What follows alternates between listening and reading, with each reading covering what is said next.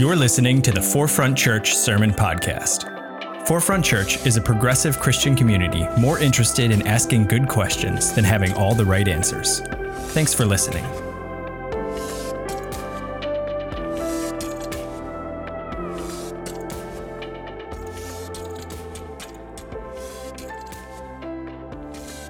Good morning, good afternoon, good evening. Shout out to our virtual family. I'm Venida Rodman Jenkins. My pronouns are she, her, hers. And I'm so very excited about the opportunity to share with you this morning. I'm on executive council here. I've been with Forefront since July, and it's been a joyride, I can honestly say. And I thank God um, for this opportunity. So, wanted to just give a quick plug to the fact that after church. Um, if you go to forefrontnyc.com slash cafe, you can have the opportunity to have a conversation with people who have zoomed in to the service. Um, and you can chat about the service and just find a space of connection. So just remember that after service, for those tuning in virtually, you can continue to connect about the service. Um, I know Mac talked about this in her announcements, but you know, I really feel the need to echo what she shared about next week with the special little promo. Okay, with the little call and response. Let's just see if everyone's awake today. Do you know what next week is? Okay, okay. okay, so that was a song circa the 90s, okay? So I wanted to just put in a little another little plug. If you're online, people actually sang it's our anniversary. I think Tony, Tony, Tony back in the day. Okay, all right. So I'm really excited about our ninth anniversary. Please come. Um, if you are typically tuning in virtually, I invite you to join us in person next week. There are so many wonderful surprises in store. So we in, highly encourage you to bring a friend, invite a, loved one. If you've been talking the church up to people, you know, invite those individuals to join us. We, it's going to be a great celebration next week. Amen? Awesome. So today I'm going to be preaching from the subject finding contentment, and freedom. And while we are joyous and we are happy about so many things our anniversary, new jobs, new homes we know that there are a number of other things that have us frustrated and have us um, really angry, sad, depressed, anxious, not just in the world, but in our personal lives as well. Can anyone relate? Absolutely. We have seen so many things on the news. People are being victimized and are being uh, violated um, at borders from Haiti to Belarus. Um, flight attendants are being uh, victimized for just doing their jobs and asking people to wear masks. Store owners and uh, restaurateurs are being ridiculed and humiliated because people just want, don't want to follow protocol. And let's be honest, racism still exists, heterosexism still exists, ableism, xenophobia. We are living with all of these things in life, in the world. Our personal situations um, are challenging. We might have financial issues. We might have broken family relationships. There's quite a bit of strife, and it's really hard to find peace and satisfaction when there are so many things going on in the world and within our personal lives as well. There was a recent Gallup poll that came out at the beginning of the year that talked about personal life satisfaction, and they actually said that the percentage points went down about eight points at the beginning of this year in terms of how satisfied people are with their personal lives. And of course, we attribute much of that to the economic downturn as a result of the pandemic and all that we are going through as a result of what has happened over these last couple of years. You know, I have experienced those times many times when I have been searching for peace and I have felt trapped and like I was in bondage, and it was so difficult to find a sense of freedom. I could have chosen from a number of things, but this morning I was actually thinking about a time when I was applying for PhD programs. And I wanted to pursue my doctorate in counseling, psychology, or clinical psychology. And I had so much writing on this particular degree. And I had applied to a number of schools, and I didn't get into any of the schools I applied to. And I think I applied to like at least 10 schools. And it was heartbreaking. There was one school that I actually was waitlisted for, and the director of the program told me that any other year, Venida, you would have actually made it in. And on one hand, I'm like, I was close. And on the other hand, I was like, gosh, that's not satisfying because I still didn't get in, right? Um, and the reason that I felt trapped and in bondage as a result of not getting into this program is because I had so much riding on this degree. I had envisioned where my life was supposed to go. I had thought about career options. I had seen the whole plan. And it didn't turn out as I had expected. And it was difficult to come out of what I was struggling with. I didn't feel like I was smart. I felt inadequate. I had low self esteem, lack of confidence. I was struggling with so much, and I was not satisfied with my life. And I got to a point where I just had to release it and give it to God and understand that even though I was upset about the situation, I felt like, in spite of it all, it took a minute to get there, but in spite of it all, God had a plan for my life. And what I thought would be the plan and the vision was it. And God had something else for me, something that was more fulfilling. Praise God that I'm here now. Um, but it, it was a struggle it was a struggle and i felt trapped and like i was in bondage and, and i began to think about that as i prepared this sermon as we focus today on finding contentment and finding freedom. And i believe that we can be edified today through scripture through the bible in the new testament in paul's writings. Ho ho ho. Now I will, I will tell you that as we think about Paul, many people are actually very triggered by his name, and certainly by his writings, because Paul's writings have been used to oppress people.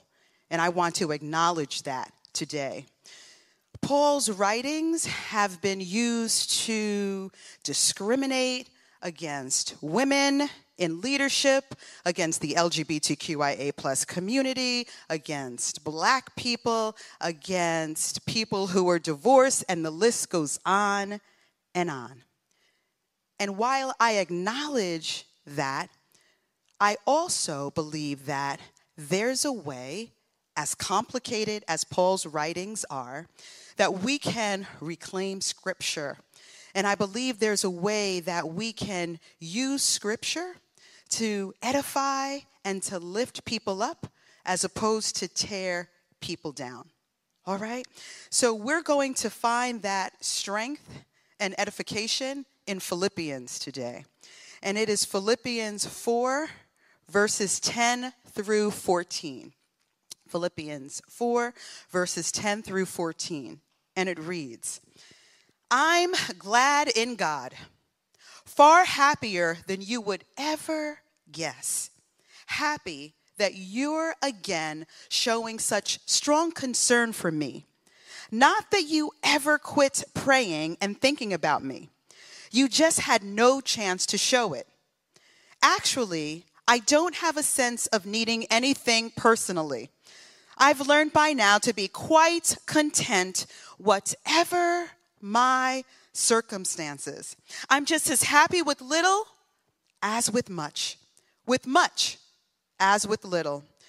I've found the recipe for being happy, whether full or hungry, hands full or hands empty. Whatever I have, wherever I am, I can make it through anything in the one who makes me who I am. I don't mean that your help didn't mean a lot to me. It did. It was a beautiful thing that you came alongside me in my troubles. This is the word of the Lord. Thanks be to God. Amen. So, the book of Philippians is a letter of thanks that Paul wrote to the believers at the church of Philippi. It's full of affection as he expresses gratitude for all of the love and support that they gave Paul as he helped to strengthen and grow their church. And it was during his time of need. This particular letter also gives instruction in church unity and how important it was for them to be unified and connected as a body of believers. And through this church, Paul felt affirmed and supported and loved. And he talks about how happy he is for everything that he, they have done for him. Paul expresses gratitude. And he acknowledged the fact that the support that they had for him was strong. And he said it was strong concern that they had for him because they never stop praying and thinking about him. How beautiful it is when a body of believers can come together and know that they are being supported and loved by each other, just like us here at Forefront. We have people who are praying for us, who are thinking about us beyond Sundays, beyond the small groups, beyond the virtual space. It is so important to have that love as we continue to face the challenges that come our way. And Paul continues by saying, I've learned by now to be quite content he's learned how to be satisfied and at peace in spite of the various circumstances that he's going through. And Paul said, Look, I'm happy whether I have or whether I don't have. I'm happy if I have a lot, and I'm happy if I have a little. And Paul said he found the recipe. And I love the way the message Bible's the message Bible frames this. I found the recipe. it's, it's one thing to sort of cook, um, you know, at will, if you will, and kind of pull things together. I think it's great. My husband, Todd, he's a great cook. He cooks that way. But I need to find a recipe. Can anyone relate? and there's something about finding that recipe and bringing things together in a particular way that makes a particular dish or meal come out the way that you want it to. And Paul found the recipe for getting through his struggles, for getting through trying times. And the reason that this is so significant is because it's thought that Paul wrote this letter while he was in jail. Can you imagine? While he was in bondage, while he was trapped, not just for any reason, not just because he was just hanging out with friends. It's because he was doing the work of the Lord. And he was in prison for that. And in spite of that, he was still able to pen these words. Whether I have a lot, hey, whether I have little, I have found the recipe for contentment. I've learned in whatever situation I'm in to be content. And what's interesting to me in this particular text is that he says, whether full. So sometimes we think that because we have a lot of things or we've amassed a lot of material things and we have a lot of wealth, and there's nothing wrong with that, sometimes we think that that will bring us contentment and peace and satisfaction. And sometimes it does, but not always, right? So Paul was saying, hey, whether I have a lot or a little, I've learned to be content. And Paul, in another verse of scripture in Philippians, you know, Paul said, I can do all things through Christ who strengthens me. You know what the Greek translation is for that? I am strong for all things. I am strong for all things by the power of the one who empowers me. And that's how we can get through our situations, our challenges, our trying times, understanding that we are strong for all things by the power of the one who empowers us. Paul was content. Paul was at ease. Paul allowed his focus to be on the Lord. He leaned in to the power of God. He understood that the joy of the Lord, even in prison, was his strength. You know, this month, I actually felt like I was trapped. And I actually just felt like I was so discontent that it was just hard to get to a place of satisfaction. Now, I knew September was going to be a doozy of a month because we were moving. And how many have moved before? You know what that's like? Okay. No matter how much you pre- prepare for it, no matter how much you plan for it, moving is hard. Okay. So we put things on, my nephew put things on Facebook Marketplace and we gave things away and we had to purge. And moving brings up so many emotions. Amen.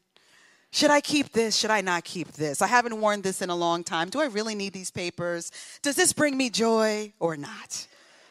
Amen.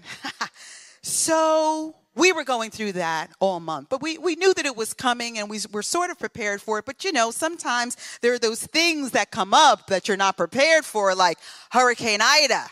Okay, when you lose two cars, and you don't just lose two cars. I mean, they are supposed to come and pick up the car and they've been calling for three weeks got a call this morning does your car still need to be picked up we let you know that it's in a lower area and the tow truck can't be too big it needs to be a smaller tow truck and no matter how many messages we get to this one particular place no one ever gets the message so we have all these tow truck drivers calling us and asking if they can pick up our car and this and that and a woman called yesterday and she said, Am I your first call? I said, No, you're like my 10th with a smile. they called this morning trying to work it out.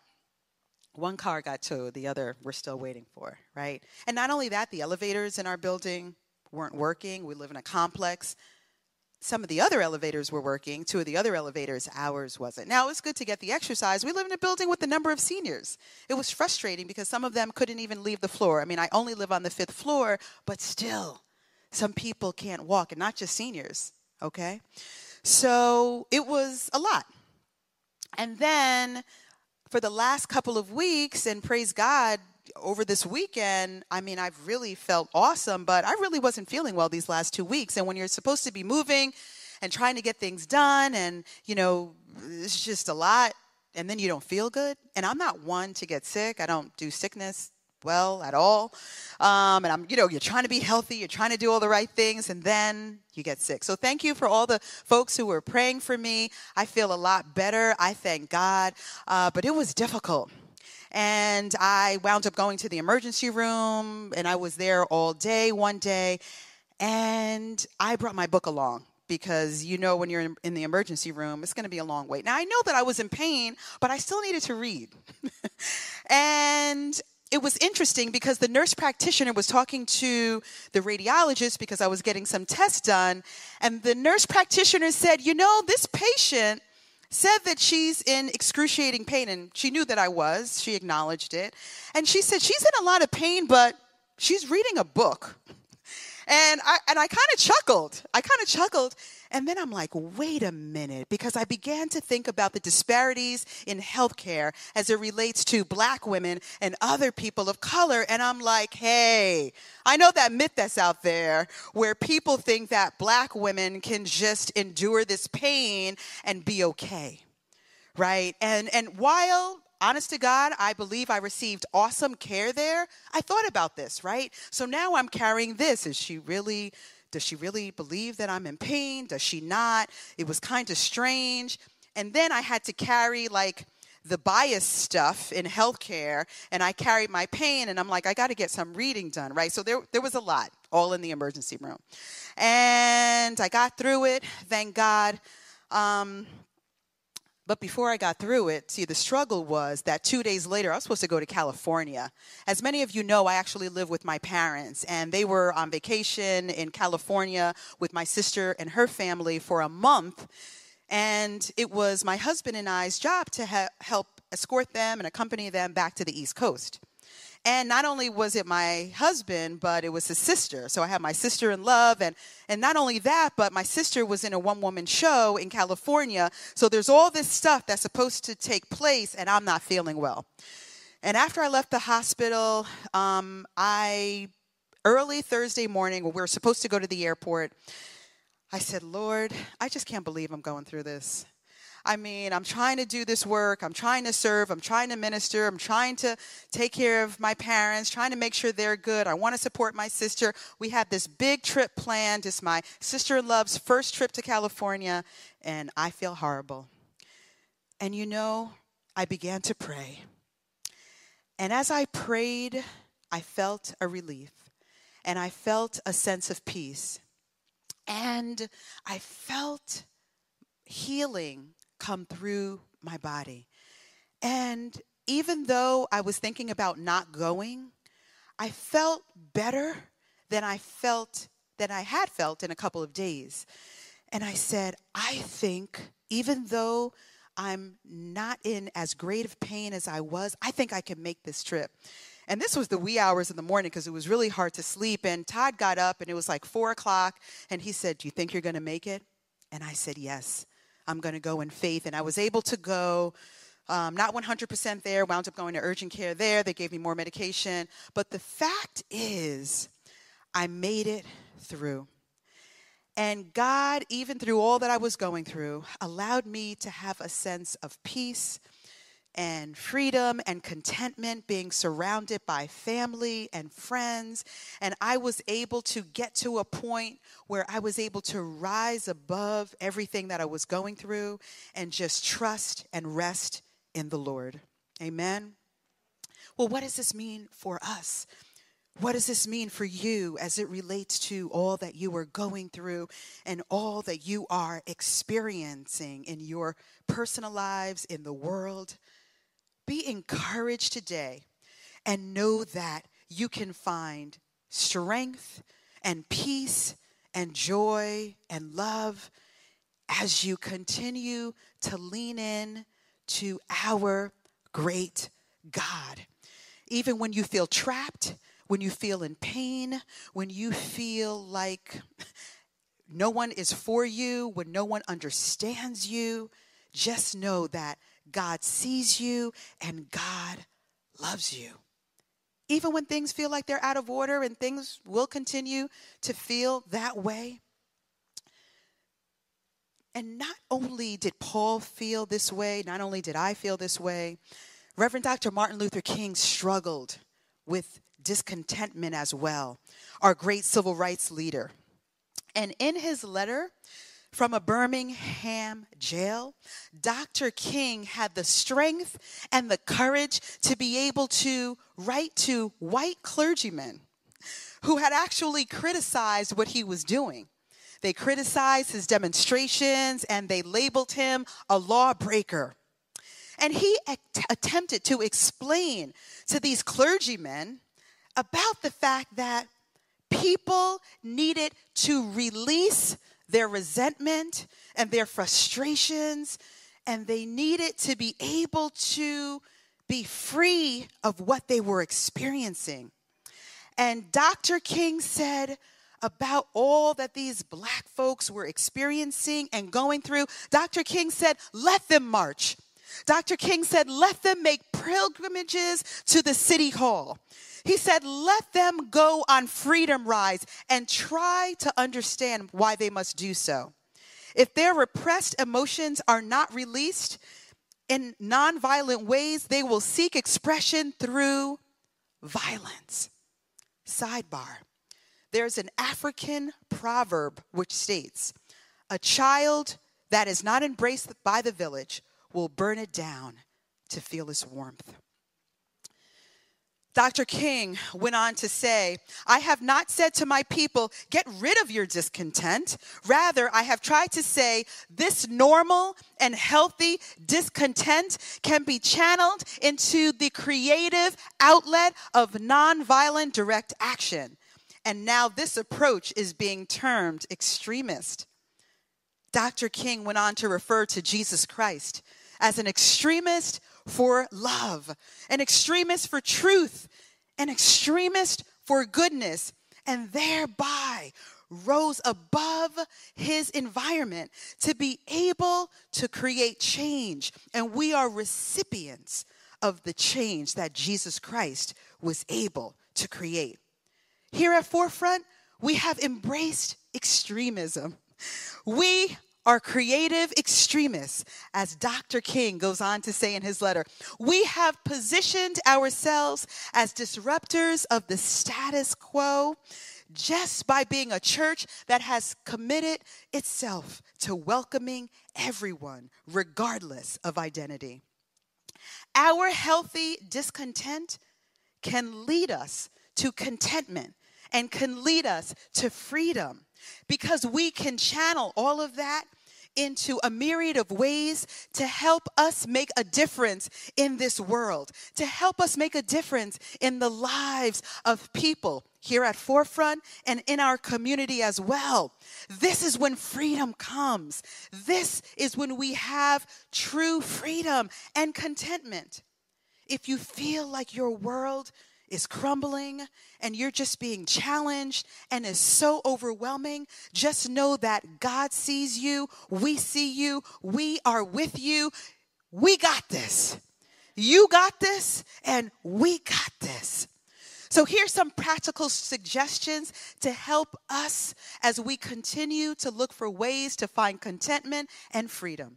Express gratitude every day. Thank God for everything that you have. Journal it in your morning devotions, your evening devotions, your midday time with God. Write it down, journal about it. Have an attitude of gratitude. Write those things down that you are grateful for. And then stay connected. Stay connected with your church community, with family, with friends, with your surrounding community. Know that where there is unity, there is strength. We have our life groups coming up. I would highly encourage you to connect with one of our groups. And then, above all else, trust God. God cares for you. In spite of your circumstances, in spite of everything that you're going through, please believe that you can trust God. And I'll close with this trust in the Lord with all your heart and lean not to your own understanding. In all your ways, continue to acknowledge God, and God will direct your path. And the people of God, in person and virtually, said, Amen. Amen. Let us pray. Dear God, we thank you for this time that you have given us to be able to reflect on all that we are experiencing. And thank you for giving us the opportunity to receive the message of hope today.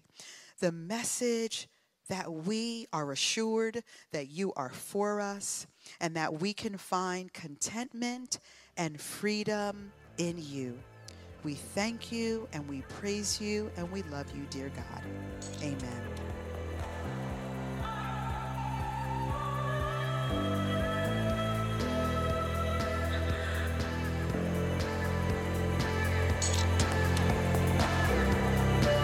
Thanks for listening to the Forefront Sermon Podcast. To learn more about Forefront and how we're ushering in the next 500 years of Christianity, visit forefrontchurch.com.